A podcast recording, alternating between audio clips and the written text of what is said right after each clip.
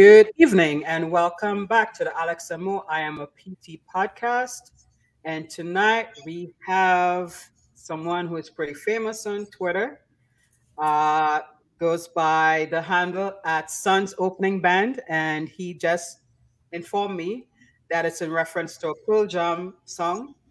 Uh, I am sort of ignorant on Pearl Jam, but I will be finding out more about it after we do get off the podcast. But tonight we have Dr. Todd Davenport discussing how to humanize healthcare, uh, focusing on implicit biases and dismantling systemic structures so that we can become better providers. Welcome, Todd, to our show. Thank you. God, what a privilege to be here. I was so stoked that you asked me and glad that it worked out. And man, when I saw the topic and my picture next to it, I was like, are you sure? Are you maybe you need to get somebody who who knows something, but I'm gonna do my best. No, always humble. Todd, Todd, you know, he he I've deemed him the Renaissance man because Todd just knows he he knows enough about everything, to, just enough to be dangerous and uh, you know, so anybody that that has seen or interacted with Todd on Twitter, I mean, I, I always got to go grab some popcorn because Todd, uh, Todd, Todd comes with it, man. So thank you very much for taking the time uh, to be with us tonight. Um, we're definitely looking forward to it.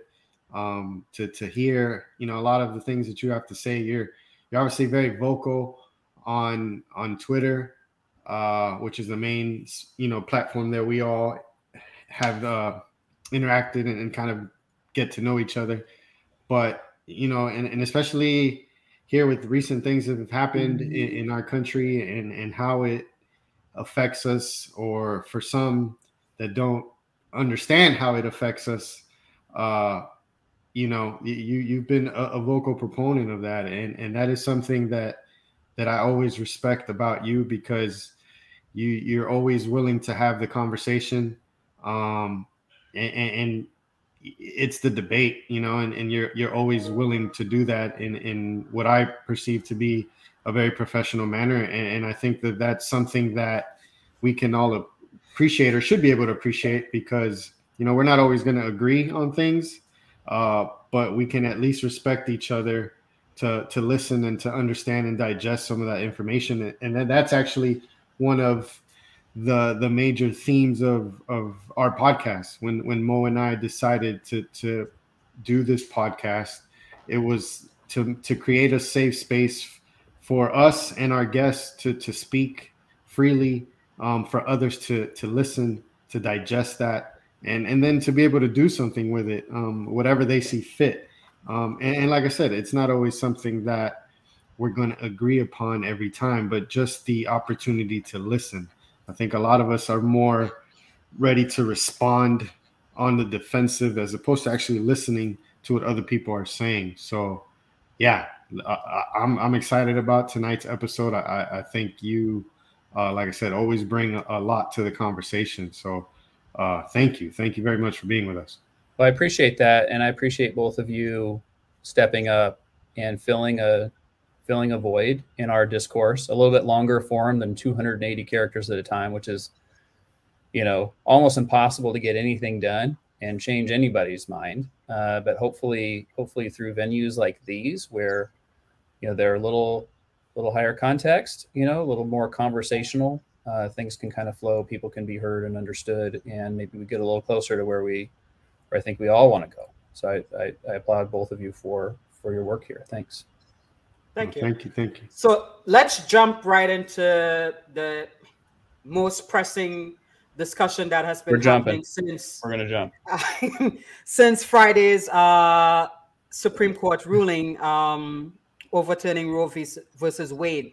Uh, there are some who would argue that abortion has nothing to do with physical therapy, while there are others who said yes, it does impact our profession and people practicing in our profession and those who receive services from us. I have the opinion that when you politicize issues, especially social issues, it makes it very difficult to humanize it or to actually express empathy because you're picking one side versus the other. And I believe it's a tool that has been weaponized by those who want to ignore the social issues that are affecting how we deliver healthcare and how people have access to it and receive it and the experiences from it. Um, what's your opinion on our professional association taking a few days before it was able to release a statement, which some have called trite, um, on the matter that happened uh, last Friday? Yeah, look, let's back up just a little bit and and talk about sort of maybe the the broader context of what's happening, and and then maybe we get back to to your question, which I think is is a really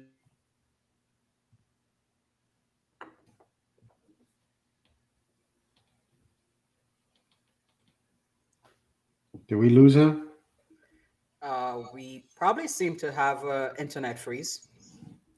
I thought that was mostly um, something that happened in um, the Caribbean. He's in California. Ah, I'm sorry, Todd. We yeah, lost we, you for we lost you for a few, so yeah. sorry about that. No, yeah, um, I'm, I'm, relatively out in the sticks in California. so oh, okay. we're gonna try this again. I just anyway, I wanted to back up and just sort of start talking about uh, a little bit about the profile of our association. So we're we're one of the few professions that is predominantly women. Um, something like 70% according to the Bureau of Labor Statistics. Uh, these are folks with uteruses who can become pregnant and, um, and who are career oriented. So having reproductive choice is maybe uniquely important for for people who work in our profession in our field and for for advancement uh, the ability to advance in a career uh, i think too we have we have a bunch of people who um, are are clinicians who care for people who who have pelvic health conditions. Some of those pelvic health conditions may be uh, related to, to to rape and to trauma uh, may be related to abortion uh, maybe related to to childbirth, um, and so you know having the ability to be able to practice to the top of your license in the pelvic health arena uh, without needing to be concerned about you know potentially reporting your patients for making reproductive health decisions that that have nothing to do with you per se, but have everything to do with you know that that that person and their physician um, and and then just sort of the, the, the broader context of how we think about using the social clout of our profession. Uh, I think PTs are are pretty good at not thinking very much of themselves, you know. So we think, yeah, you know, we're we're just a PT. I'm just a PT, uh, which is a phrase that really I think disempowers us uh, in a way that um, that in ways that we can't imagine. Uh, but you know, the APTA is hundred thousand people collectively. Um, 70 to 80% of those uh, people identify as women, uh, people who have uteruses. And so here we are um, with a, a predominantly childbearing or potentially childbearing profession who needs that choice or could use that choice. I think, too, and I've made this point in 280 characters, that uh, kind of the default position was was again choice in society. That was the it was an uneasy detente. Of course, you know you can you can have opinions about when the fetus becomes a baby and a child, and those will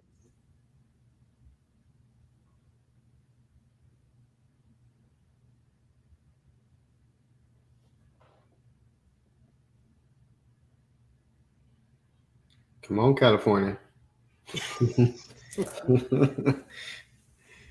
I'm thinking he's more up like Sacramento uh, area. You, you know, he's not close enough to Silicon Valley, apparently. Nope. All right. Well, while we wait for Todd, um, you know, he he made a a good point, and I think we've talked about this recently about belittling PTs belittling themselves, and therefore as a result of that, the profession. And, and like I say, uh, you know, we're still at the little kids table. We're still at the little kids table, and I think that you know, one it looked like he was on that track to kind of giving another huge example as to how we're still at the table because we can't take the responsibility to say these individuals need us. All right, mm-hmm. is he back on? Uh, yeah, he's gonna be coming back on. And um, Rich made a very uh, great point today on um, Facebook, uh, talking about the amount, uh, the population of membership. Uh, what uh, Todd was alluding to about uh, phys- women making up more than 70% of the profession. And in the US, it's thought that the profession was founded by women. Uh, in my research this morning, um, even with midwifery, it was done by women before physicians realized that there was a lot of money involved in childbirth and they got involved in it. But now, because of the high maternal mortality rates, they're returning to using midwives. And people are using doulas more now because they're realizing it was all about the money before. And it, it, it's crazy.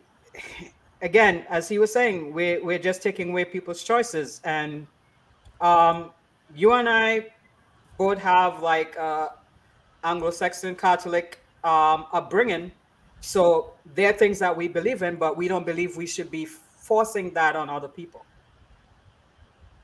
So Todd, now that you're back on, can you continue? Yeah, sorry about that. I, I, feel like I need more choice in my in my internet connection here.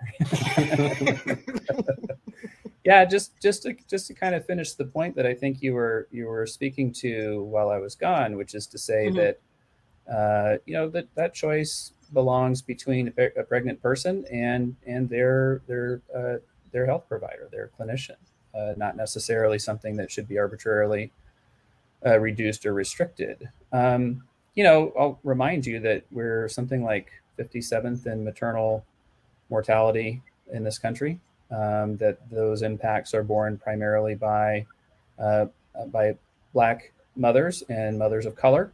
Um, and just really really important that we have um, those options on the table should we need to have them. So really it comes down to again a, a, a healthcare choice issue.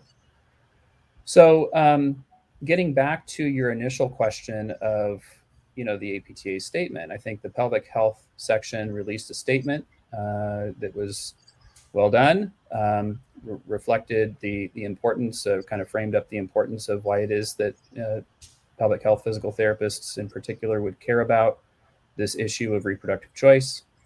Uh, and um, and did a nice, I think, did a nice job. And then um, a, a, several hours later um, came the um, the um, the APTA's uh, statement. And I'll, I'll note that it wasn't sort of the APTA statement. I don't have any backstory on this, but it was uh, it was definitely signed by our APTA president, uh, Roger Herr, which which was which was great. And it just didn't can't you can never read into these things in terms of how statements are created. You know whether the board of of directors was consulted and declined to participate, or if it and the president just felt compelled to kind of go out on his own.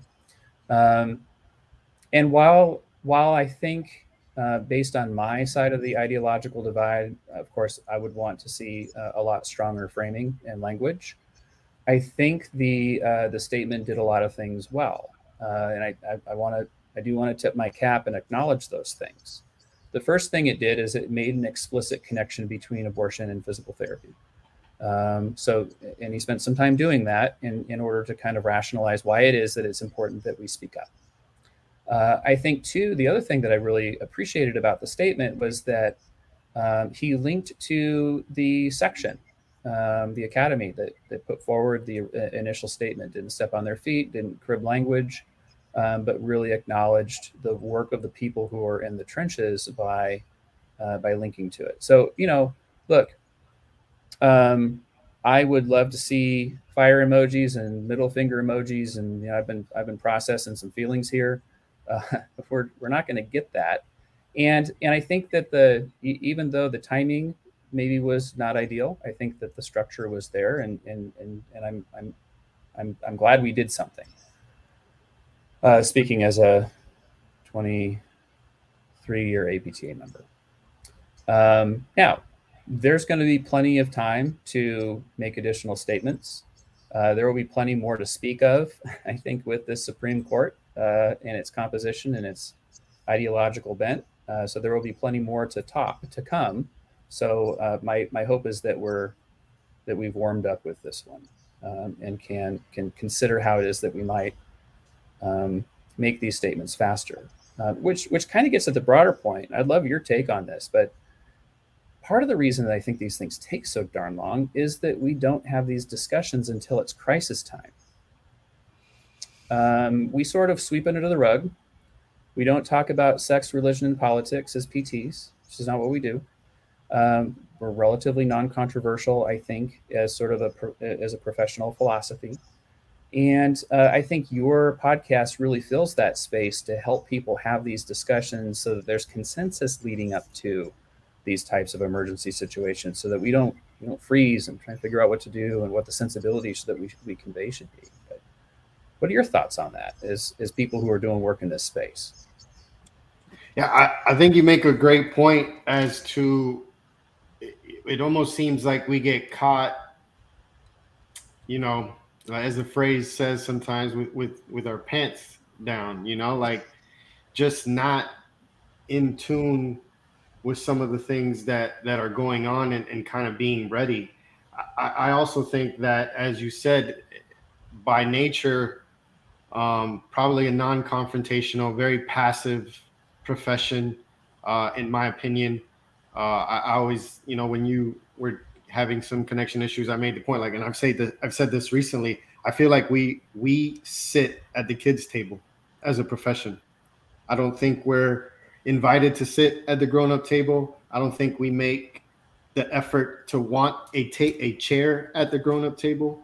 So when when we have that approach, it's very hard to be proactive and to have these conversations because we you know we don't think of ourselves as worthy. We don't think of ourselves as enough to to sit at the table to have these meaningful conversations.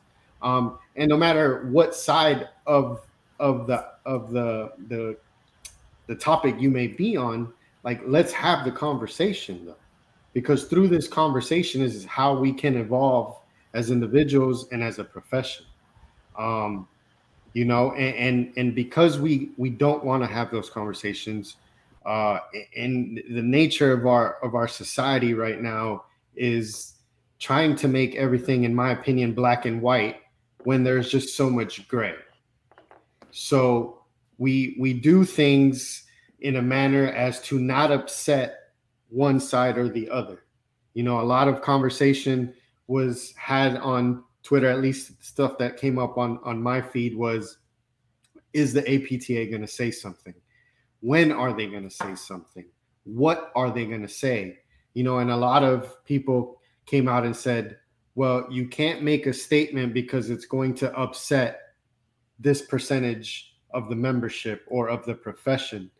Um, and and although I get that, um, we can't continue to move forward that way because we're just we're treading water. We're not going anywhere. Um, and, I, and I feel like we're falling further and further behind the rest of the medical profession.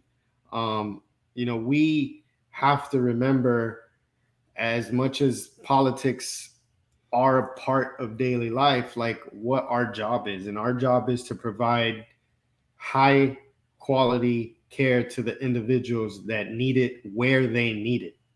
Um, you know, we we have to remember that that's why we do what we do is to help people. Um, you know, I don't, I can't imagine that we have clinicians out there that part of their intake form is saying what are you Republican? Are you Democrat? Do you believe in this? Do you not believe in this? And then based off of those few answers, we're going to decide how we do that. I just is not how we do things. Um, and I can't imagine that this the most stout Democrat or Republican on the extreme is still not practicing that way. Right. So it's just my opinion that we need to move forward. We need to press forward. We need to be more aggressive with ourselves within the profession so that then we can decide and figure out how we move as a profession as a whole. And knowing that we have people from all over the spectrum within our profession, but that's how we grow. Well, before we became a doctoral profession, we were always like an auxiliary discipline. And we've always been subservient to physicians, uh, even nurses, no matter what the setting in. Because even in home health, um, we have to lay back for the nurses to be like case managers, mostly clinical managers. It starts even in the school because we are trained to always get a physician order, always consult with someone before we can critically analyze or think of something. We are told that we can't diagnose a patient. We have to yield to a physician diagnosis. Uh, so, yes, we perform our own evaluations and everything, but we have never really been trained to take charge. And that carries over into how we practice and pretty much how we live. And if you're expecting that the physical therapy profession is going to lead that charge to jump out and make bold statements and fight for certain things and care about social determinants of health before the AMA does or any other professional organization. That's not going to happen until we step out of that frame of mind. Because even amongst ourselves, there's argument about us being a doctoral entry level uh, profession and should we call ourselves doctors or not. So we we're just con- going to continue to fight against each other and you know divide and conquer. Nothing is going to get done. Yeah, I mean, it, it sort of occurs to me that if you if you always defer, then people will expect you to defer. It becomes a and then it becomes a mental habit, and then and then you wonder why you're always deferring and why people always expect you to defer, but it's it's because you've always deferred. So so it's that it's that stepping out of that that mental habit, as you just mentioned, that I think is just really critical. And I wonder, I I don't know, but my sense is that we step out of that by not so much speaking, but by listening um, I think we, and, and, in particular, so so you know, I'm a cisgender white dude. Um, I'm pretty much as normie as you get, and um, and my job really is to listen to people who don't have my background. Um, I think, and I, I might be misquoting, but I think uh, the APTA is somewhere on the order of 70% white. Um, and and so that's that's a challenge for us is that we need to i think we speaking for the white folks need to need to listen. Uh, and we need to listen to to sort of a lot of people in order to understand understand perspectives that are are not necessarily ours uh, circumstances that have not been ours. And to do so in such a way that you know we we accommodate we we lift up we bring up um, and that we don't sort of exploit and we avoid tokenism and so forth um, and so it's always been an emphasis for me as, as a white man to just mind my space, mind the space that I occupy, because um, I feel like I can take up a lot of space if I really was aiming to do that. And I think it's really important that that you know that that we do that in such a way that we're able to listen to our patients and listen to perspectives that otherwise would inform our our perspectives which then feeds into having these difficult conversations. We have these difficult conversations not as as you know, Dr. Alex, as you said at the outset, um, listening for agreement. You know, we're but we need to listen for comprehension. Um, you know, so that we think before we speak. Uh, you know, for for me as a white man, I need to think about the spaces I'm in, the roles that I play in those spaces. Am I invited into those spaces as an, as an opportunity to learn and to listen? Or am I invited into those spaces as a chance to contribute and to be able to get clarification on what what my appropriate behavior is going to be. And so, you know, I, I look at I look at my online persona and behavior sort of in that way, um, where there are some spaces that I just kind of lurk in conversations and I'm reading and I'm interested and I'm learning. And then there are others where I feel like I can kind of get in there and get in the mix and have an exchange and a dialogue and so forth. But just uh, this whole idea of learning and learn, learning and learning how to listen, I think, is going to really serve us well as we start having some of these more difficult conversations. No, absolutely. Uh, again, I think most of us, myself included, at, at any given point, we're we're not listening to absorb. We're just listening to react and and to to kind of put forth our two cents to the matter, right? You know, I'm not listening to Todd. I'm just waiting for Todd to finish so I can tell him how I feel, um, without necessarily digesting what he said. Uh, and, and that just becomes a bigger problem. I mean, we we as a profession, you know, we have arguments about manual therapy. Does manual therapy help? No, it doesn't help, and all this, right? And we can't even have that simple conversation to listen to the other side because we're just waiting to tell that other individual, like, hey, what you're doing is placebo or all this other stuff, you know? So it, it's a constant battle. I feel that, you know, obviously social media is going to magnify that. Um, to a certain extent. I feel, you know, people get Twitter fingers, so they they say things and act in certain ways that they probably wouldn't do that in real life um, if the person was right in front of them. Uh, so it, it, it's a tough, you know, we're in a situation right now. I feel like, you know, I said earlier for our profession a couple episodes, like I feel like we're at a crossroads. I feel like we're at a point where we need to decide who we are and how we want to move forward as a profession on many different topics. Um, you can have that same attitude from a financial standpoint as to how we're moving forward with the cost of education, uh, what it takes to become a therapist. Uh, and Todd, I'm, if I'm not mistaken, you're a faculty member, so you interact with that that population a little bit more you know what it is like to be a student right now uh, coming with the amount of cost associated with it into a profession where it seems like day by day there's someone's trying to cut reimbursement or, or figure out a way to to make it more difficult just to make an, an honest living um, you know we're, we're at a crossroads from a social economic standpoint like how are we going to continue to to meet our clients where they are and where they need us, right? Can we give that care? Can we give that care freely and comfortably without having to think about potential legal ramifications or or personal, you know, ideology and, and, and things of that nature, right? So I, we're we're in a, in a tough time. I feel like we need to we need to figure things out um, because if not, we're just going to get further and further behind um, and, and, that only affects our future. I mean, you've been an APTA member for 20 plus years, so you've been doing this, excuse me, for a while.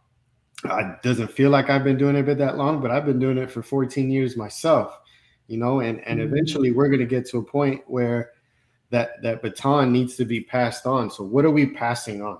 What are we leaving for, for the, those coming behind us?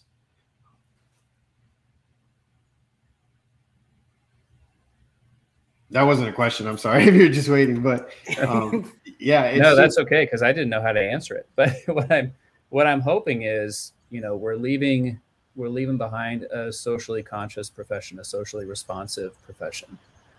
And you know, I've been really influenced by you know reading some of David Nicholls' work uh, in terms of deconstructing physical therapy or and kind of the future of physical therapy and and really, you know, he has this whole discussion of how uh, professions can can uh, can sort of uh, serve as an underpinning to society. You know, um, so help people be good good consumers, uh, help people participate in the labor market, um, help normalize quote unquote disability.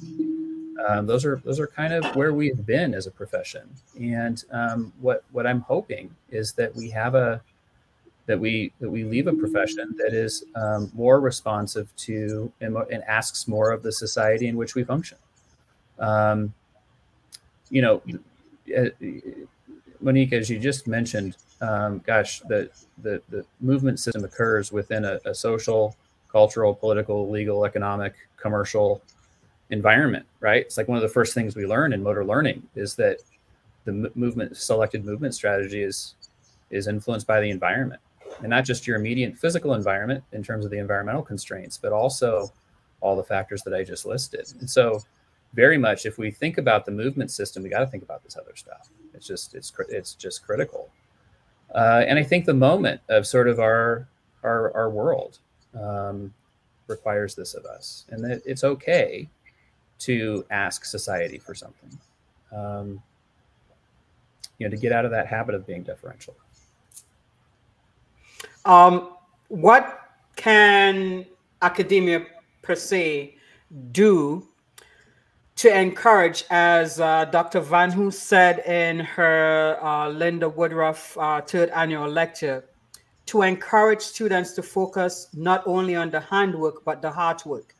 Yeah. Um, so they don't get fatigued or burnout having to deal with the challenges that come upon graduating into a profession yeah i mean what a what a great observation and probably an entire series of podcasts just on that. But uh, i think probably the first step in in the academic setting is to really make sure students have an understanding that their patients are humans um, and that sort of not not all humans have access to the same opportunities and the same and the same outcomes in their health. Um, understanding that that, that people some people are fundamentally different based on how society sees them and judges them uh, i think that's appropriate. And i think that's something that's probably just as important as is memorizing anatomical structures if i'm if i'm being super controversial here. But uh, i would say that would be the first step. And then and then so then raising the awareness of course is one thing. But then you know trying to give a vocabulary to it encouraging people to talk about it encouraging people to be curious about it. Um, those are the things that we can stimulate in uh, even when we're still on campus. Uh, providing opportunities for people to serve the community, not in a parachute parachute in and, and provide a, a service at a health fair kind of a way, but really academic settings, reaching out to community partners and forming lasting connections to be able to provide needed services and to and to um, and to also capitalize on the strengths that our communities Uh, not just look at things as a as a constant deficit all the time. Um, our program has a, has a service learning requirement. That's sort of how we look at things. Uh, it's not an mm-hmm. onerous service learning requirement for graduation, but it's just enough to make sure that people know that there's a broader community out there uh, that really that really needs our support and really uh, on which we can really build on on strengths. So not just thinking about that patient in front of you, but thinking about the the patient, the the people beyond that patient. Um, you know, I think too, um, making sure that people understand that some of the clinical challenges that we see in terms of um, you know being able to help patients uh, are not necessarily that sort of patient's fault. Um, that there are there's variation in education, educational attainment um, health literacy, socioeconomic resources, uh, and how well those can be converted into you know kind of health relevant resources that people can maintain their health. Um, you know, occupation uh, and opportunities afforded by occupation, social, you know, salary, um, medical insurance. That there are a whole host of different reasons that might explain why people come in and maybe you're not getting the outcomes that you hope for or you want or the patient hopes for or they want and that you're able to see the historical the economic the legal the political the regulatory reasons behind some of those things. Um, not just giving somebody a walking program without asking about their neighborhood and whether that is something that is feasible for them to do in their neighborhood because their neighborhood is is safe or if they have sidewalks or you know if they have a, a substantial mobility impairment that slow, slows their gait speed and they have to cross a busy street you better make sure that they can get across the street before the signal turns. Uh, but to be able to formulate those types of issues not so much as clinical ones but as um, as non-clinical ones and understand that there that there are kind of forces outside the clinic that bring to bear on your your relationship with your patients and with your caregivers. Um, so I think that those are the things where I think we can be really strong, and then we we should really push to follow those formative experiences on campus up with specific mentored experiences in clinical education. Uh, I think we forget that a lot of the time that the student spends in the program is spent off campus under the mentorship of trusted others. And so formalizing experiences where people have a chance to be able to serve the community, uh, people have a chance to be able to, um, you know, ask questions, be challenged by someone who has a different background than them, uh, is is also important, useful, and helpful. Um, so I so I see that the academic environment can do a lot of things uh, and do a lot of helpful things. I know that there's varying levels of comfort with doing those things across programs. There's also varying levels of expertise. I mean, not everybody has somebody who has public health training and sort of understands the field and can can under can figure out how to to bring that into to a DPT program. So there's there's a lot of factors at play there, but you know some things I think that, that can really help. I have two follow-up questions. Now, there's been a big push to have more business classes in DPT programs. I'm going to start making a push for there to be implicit bias training in all DPT programs. So, students, no matter where they study in the country or where they grew up, can become better clinicians and be able to be comfortable having the difficult conversations on social media and with their clients and when they encounter people who are different from them. So that's one thing that I would strongly advocate for. I don't know how it can be incorporated in the DPT program, but maybe to push it. And uh, my next question is gonna be um, when you guys are doing like the admissions, okay? uh, certain questions asked to students to evaluate um, how they will process um, real life situations and challenges if they face uh, or encounter a patient um, that's different from them. Do you guys do so, that? Yeah, a couple couple of really good good comments. Um, the implicit bias training i think is is really important because again that's part of surfacing one of the mechanisms for for bias you know that gets propagated throughout the the medical system and i i would say and i would i would push farther than that um, to say it's not enough uh, we have data to suggest that that uh, you know implicit bias training may not be enough to reverse you know kind of the harmful effects of of interpersonal and systemic racism. So again, that that goes back to that it's nice to know, but you really have to have again really specific mentored experiences. You have to have people who you know sort of understand bias and understand how it operates, and uh, to be able to sort of call it out in teachable moments, and you know to be, to be able to have curious, non-confrontational conversations uh, about things as they happen. And um, and I, so I would take it further actually than than maybe you would you would just taken it.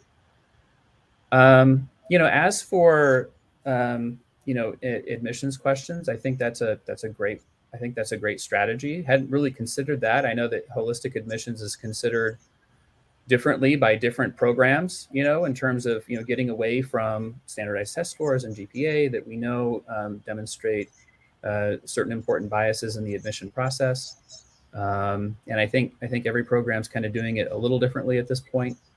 Um, and so, but yeah, I think uh, you're, you're on the right track with that. That that we really need to think about our workforce, the composition of our workforce, giving folks opportunities that who historically have not have not you know necessarily had those opportunities to be able to uh, to pursue a, a, DPT education. And I think that's part of how we turn this around is that you know it's one thing to have um, hard conversations, but when you're having hard conversations with 70% white folks sitting around a table, it's just a little hard to, I think it's a little hard to hear, um, especially when, when folks may be listening for agreement uh, or for a response instead of for understanding.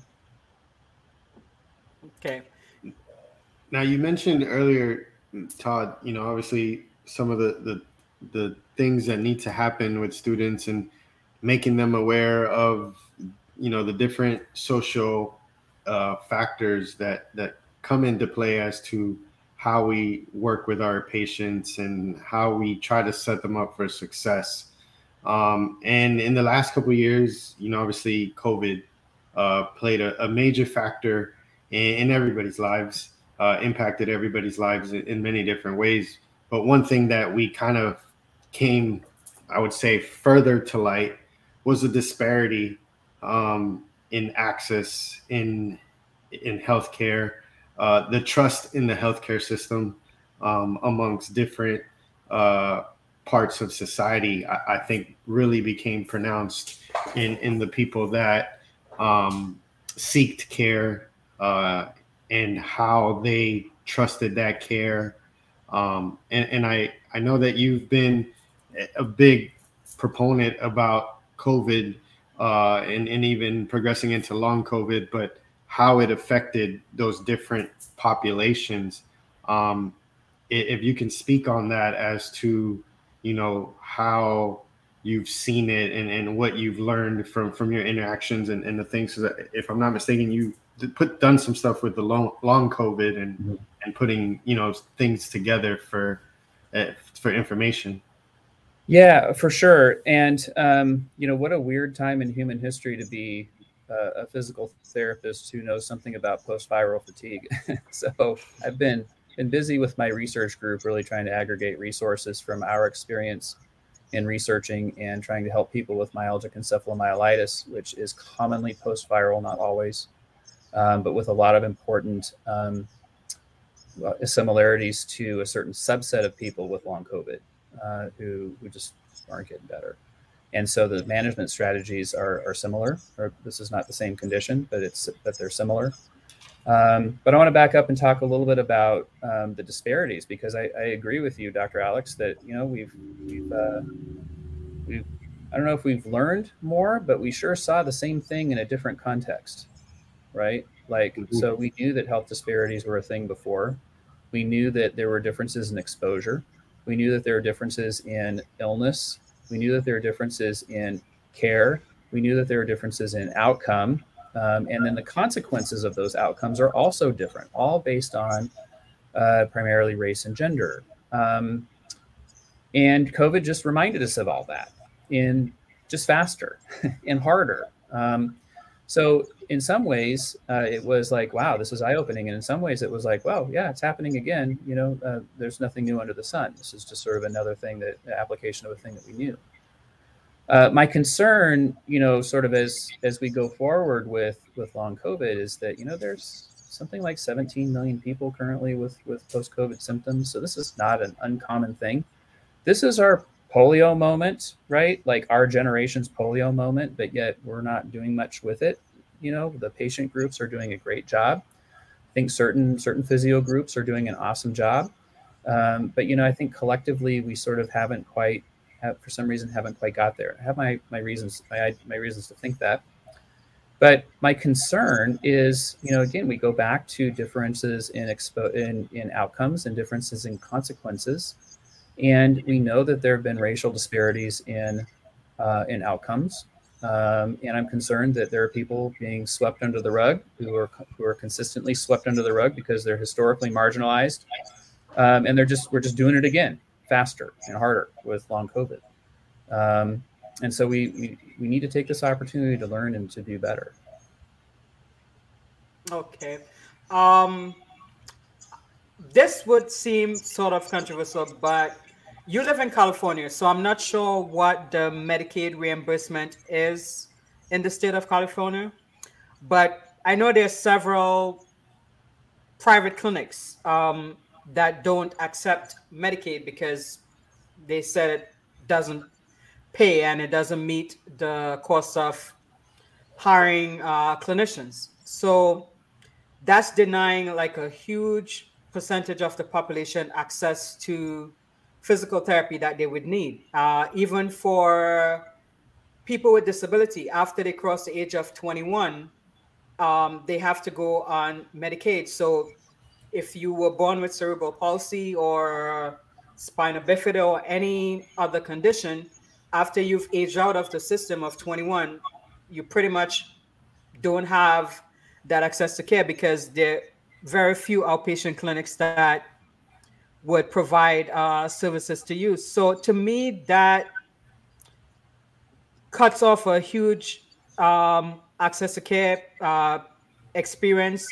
It challenges our position on being able to transform society by encouraging people to move because we are limiting that and it's sort of going on the opposite end of humanizing healthcare because we are just focused on reimbursement and productivity. And to me when you focus too much on productivity you're focusing more on quantity versus quality. And you're not only harming the patients but you're also harming the clinicians.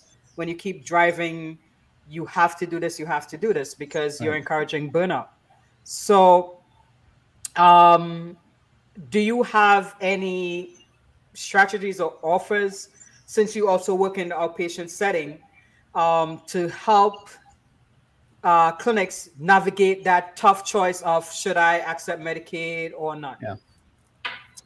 You know, it's it's a good question, and I don't know everyone's books, and I probably shouldn't. Um, but but I would say this that God, we're talking about giving our DPT students more business training,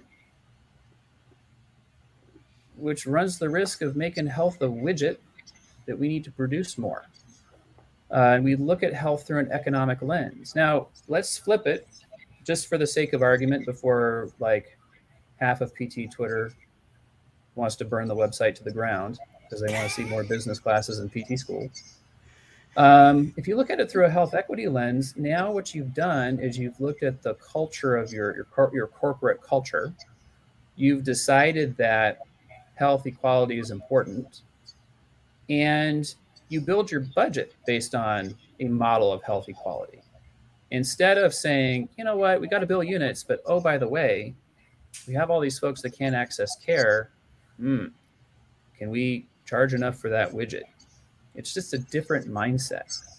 So, with all respect to folks who really want to see more business training, you know, I'm I'm you know I'm all for that. If we want to expand DPT to four years, four and a half years, and pack it full of all kinds of stuff, let's do that. Um, no, my sense, you know, based on having kind of started programs and started started, um, you know, academic majors and you know being at the present present start of starting a business is that you know i'm not sure that any level of training outside of an mba is really going to make you feel optimally comfortable. You're going to be uncomfortable uh, with that. So my sense is why don't we teach students about health disparities? Why don't we give them something to build a business around? And so then the medicaid question becomes different. It's not what does it pay it's how do we get these people in the door? Um, because you start to think about your business practices and you build your budget around that. So, um, so Dr. Ryan Shelton out in Kentucky is doing something like this. He's on Twitter. I, I was exactly who, as you were, as you were. I don't mean to cut you off, but as you were talking, that's exactly who came to mind. Yeah. Because he he puts it, you know, it's one thing to talk about it, and then there's another thing in actually doing it. Yes. And outside of Twitter, I've never interacted with him, but I know that what he says he does is definitely in line with what we all think we should be doing, but don't actually have the willpower to put ourselves in that kind of a situation, right? Mm-hmm. Because as you as you said, we look at it from a financial uh, lens where we're just trying to make money, whatever that number is, um, to to just grow the business that way. But but I think Ryan is uh, a prime example of you can be successful and still meet the needs of everybody in your community. So I think that's a really valid point because really at the end of the day, um, you know, you can teach somebody how to build a business, but why are you building the business? What's the business for? Who does it serve? why why does it exist you know those are the kinds of questions i think that are foundational if you get those right to start off with then you you figure the rest out but if you kind of like if you kind of start off with you know we're going to have a business to provide services to have a business to provide services to have a business to provide services you, you don't really come back to the why so much and I, I really think that people need to focus on that why which is you know why i think um, introducing this idea and talking about health disparities becomes really important because you have a chance to incorporate that why at the ground level as you're building the business. And there's lots of examples. You know, Ryan just kind of immediately comes to mind, but there's plenty of examples of folks who are out there doing it, and they provide a really cool proof of concept. So it's not just like some academic windbag on a podcast, you know, BSing about you know like a business model that is like pie in the sky, but it's actually happening. Well, that's that's definitely uh, good to know. Um, I have even thought about can we do like a, a pay scale um, for clients? Like when mental health became a big thing in the country, um, mental health therapists were able to create the pay scale to adjust to uh, the different um, insurances that are available. And that could be something we can do in physical therapy space as well too. Um, recently, I was a speaker at the NABPT conference, and there was a sponsor, BrightPay, that offers um, a payment plan model for physical therapists, and that was the first time I heard about it. So that could be something clinics could incorporate as well too for people who have high deductibles and if they want them to come in, they could go on a payment plan, the same way people do at the dentist and for other cosmetic surgeries. Absolutely. Yeah, there's there's lots of different models to to be able to accommodate, you know, folks who you know, who don't who who maybe so there's this mismatch between like who walks into your clinic and who's in your community. They're just they're different folks, right?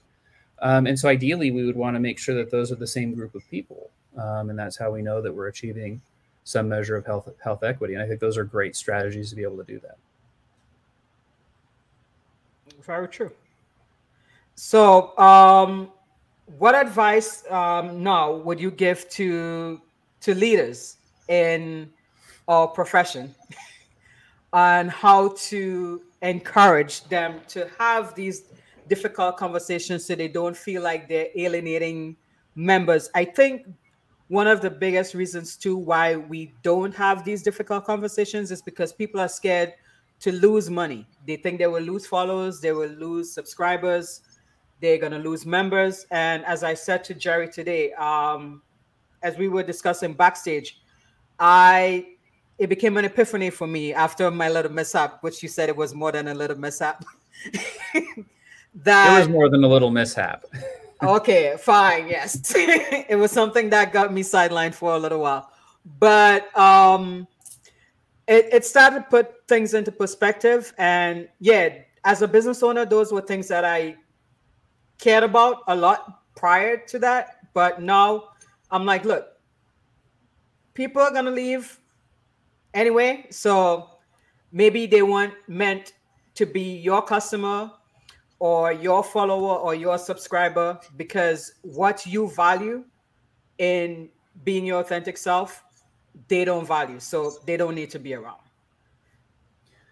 Yeah it's um so i was reading a report and i was i was actually just trying to pull up the report so i didn't totally screw up.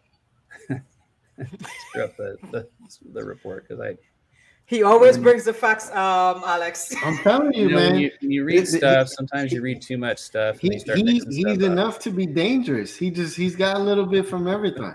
well, Ed, Edwin said he he didn't want to derail a very important conversation, but you, Ted is the man. Carry on. So, thanks, Edwin. and the feeling is mutual. Um, he's bringing metrics to rehab in, in baseball, so watch him. He's uh, oh okay, nice. He's good. He's good. You should have him yeah, Edwin, Edwin, does a lot of stuff on the fantasy. Oh yeah, fantasy um, front. So I, he. I so I've been trying to get him to scout long and do reports on long snappers because that's the middle of the special teams. But you know, uh, not yet. But we'll get there. I'm working on it. All right, Edwin. Um, so queue up. We'll probably have you on the podcast. and the latter half of the year, okay? so this, we might, uh, we this might have to do a, a, a fantasy football special with him. Yep. Now that that would be money. Uh, let me know when that is because I'm going to need that. Like that. Yeah. If I'm scouting long snappers, like I'm not even looking in the right place. So just shows you how much help I need. so so that's either too deep or just in the wrong direction. Um, so this report that that I'm just kind of talking through is uh, what majority men think about diversity uh, and inclusion and how to engage them in it. So that's kind of a thought provoking title. majority men. So these are these are men uh, who who are from backgrounds that are well represented. Um, so essentially, white cisgender men, uh, mainly corporate leaders. Uh, and so they did some focus grouping of, of some different folks, and um, they followed it, followed it up with a, a, nationwide kind of poll.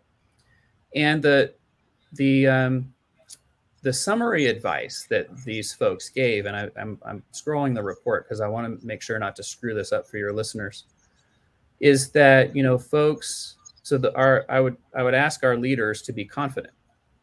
Um, you know, I think I think we all operate from a, a, a level of uh, we operate better when we're feeling confident about things, and that folks should should come in, you know, being confident with themselves, you know, with the intentions of their leadership uh, style, uh, and you know, kind of really making sure that this confidence make, makes you hopefully less threatened by diversity.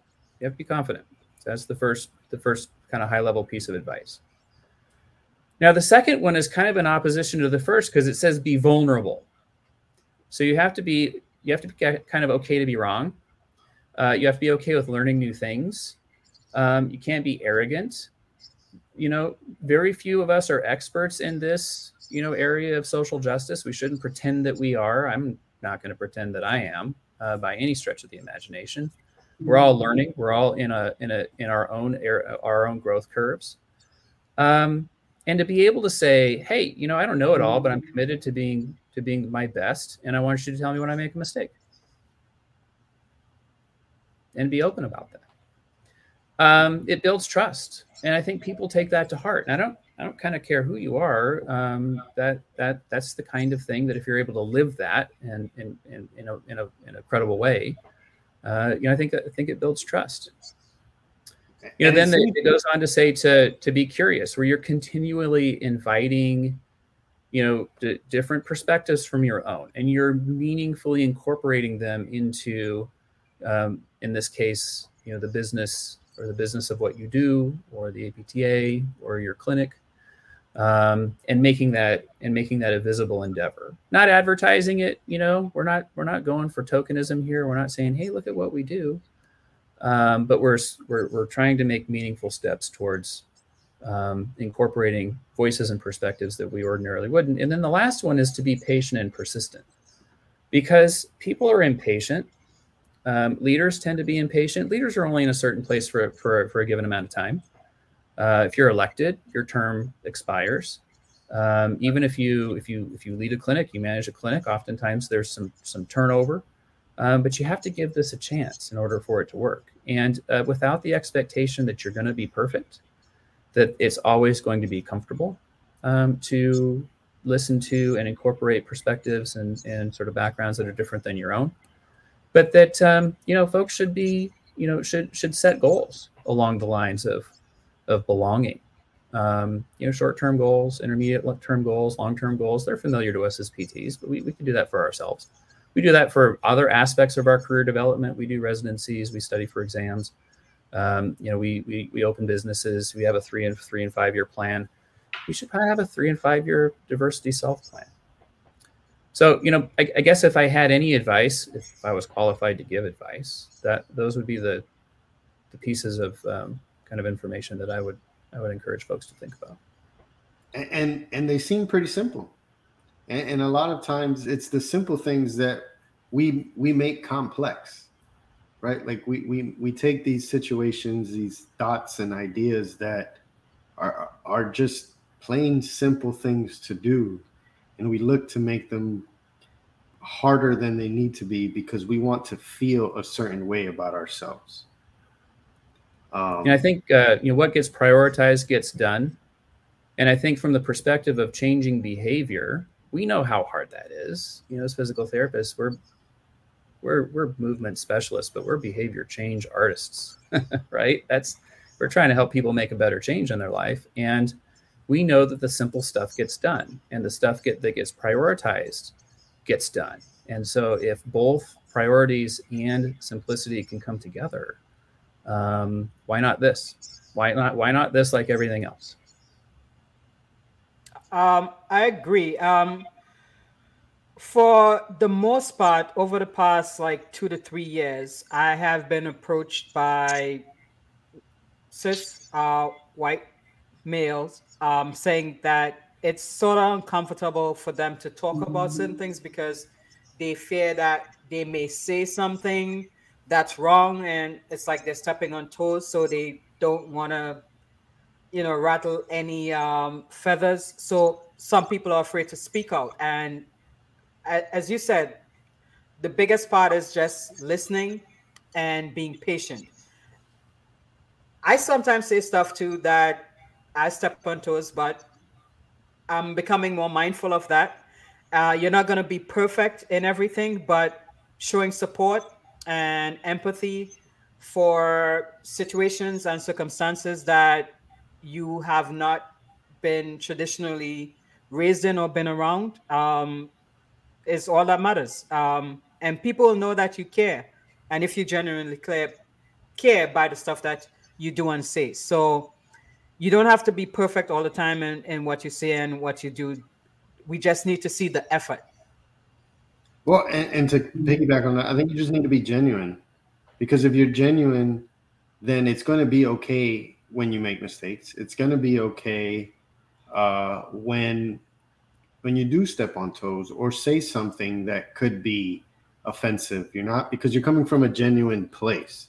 So it's a lot easier for somebody to understand you if they know that where you're coming from is genuine and, and good. And and we're not perfect. You know, we're gonna make mistakes. We're gonna say things that we probably shouldn't say.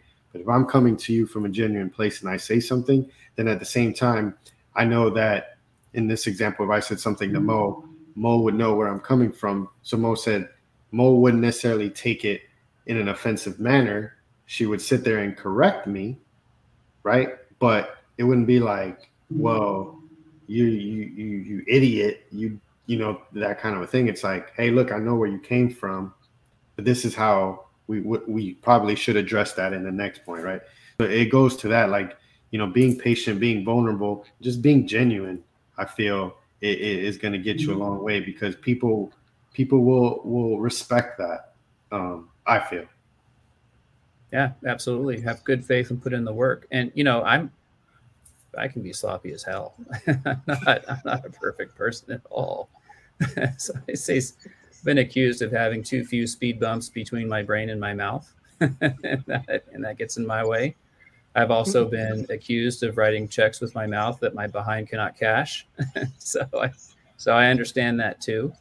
But really at the end of the day, you know, if you if, you know, if you if you're curious and you're willing to be you're amenable to be corrected in making mistakes um, and you know again you approach you approach conversations with good faith i think that's i think that's the trifecta you know, as far as things go. And, and you know, I'm learning that all the time. That my mix, my my balance is is different than others. Um, but yeah, always learning, always in that growth curve, and having a having a mindset that permits myself to not be perfect and make mistakes. Uh, very, very true. So, in summary, um, as you said, we are behavioral specialists or artists, and it does take time to mold and change behavior and adapt. So we just have to be patient, uh, listen, become more self aware, and that's how we humanize uh, healthcare. So thank you, Todd, for your presence on our podcast tonight. I'm sure we're going to have you on again. I would love it. This it, was fun. It, thank you both. This was a blast. Awesome. Thank you very much. Really, really you're appreciate welcome. your time. Um, you know, hopefully by the time we get on the next podcast, we can talk about those uh, robot umpires you want so bad.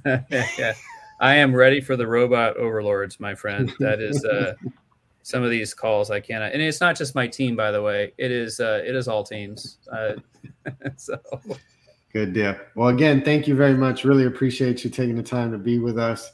Um, and as always, for our followers and those that are tuning in for the first time thank you. Thank you for the support. Please subscribe on our YouTube. Uh, follow us on mm-hmm. Facebook, Instagram, Twitter at the Alex and Mo. Um, thank you. Thank you very much. The support we've gotten, the response we've gotten has been uh, so overwhelming. uh, and, and definitely very motivating for Mo and myself to to keep doing this, keep putting out content, keep getting uh, some some meaningful discussions going on here, which you know hopefully can play a, a, a small part in, in, the future of our profession. Yes. Right, and so. we welcome anyone who is totally against our opinions to be on the show.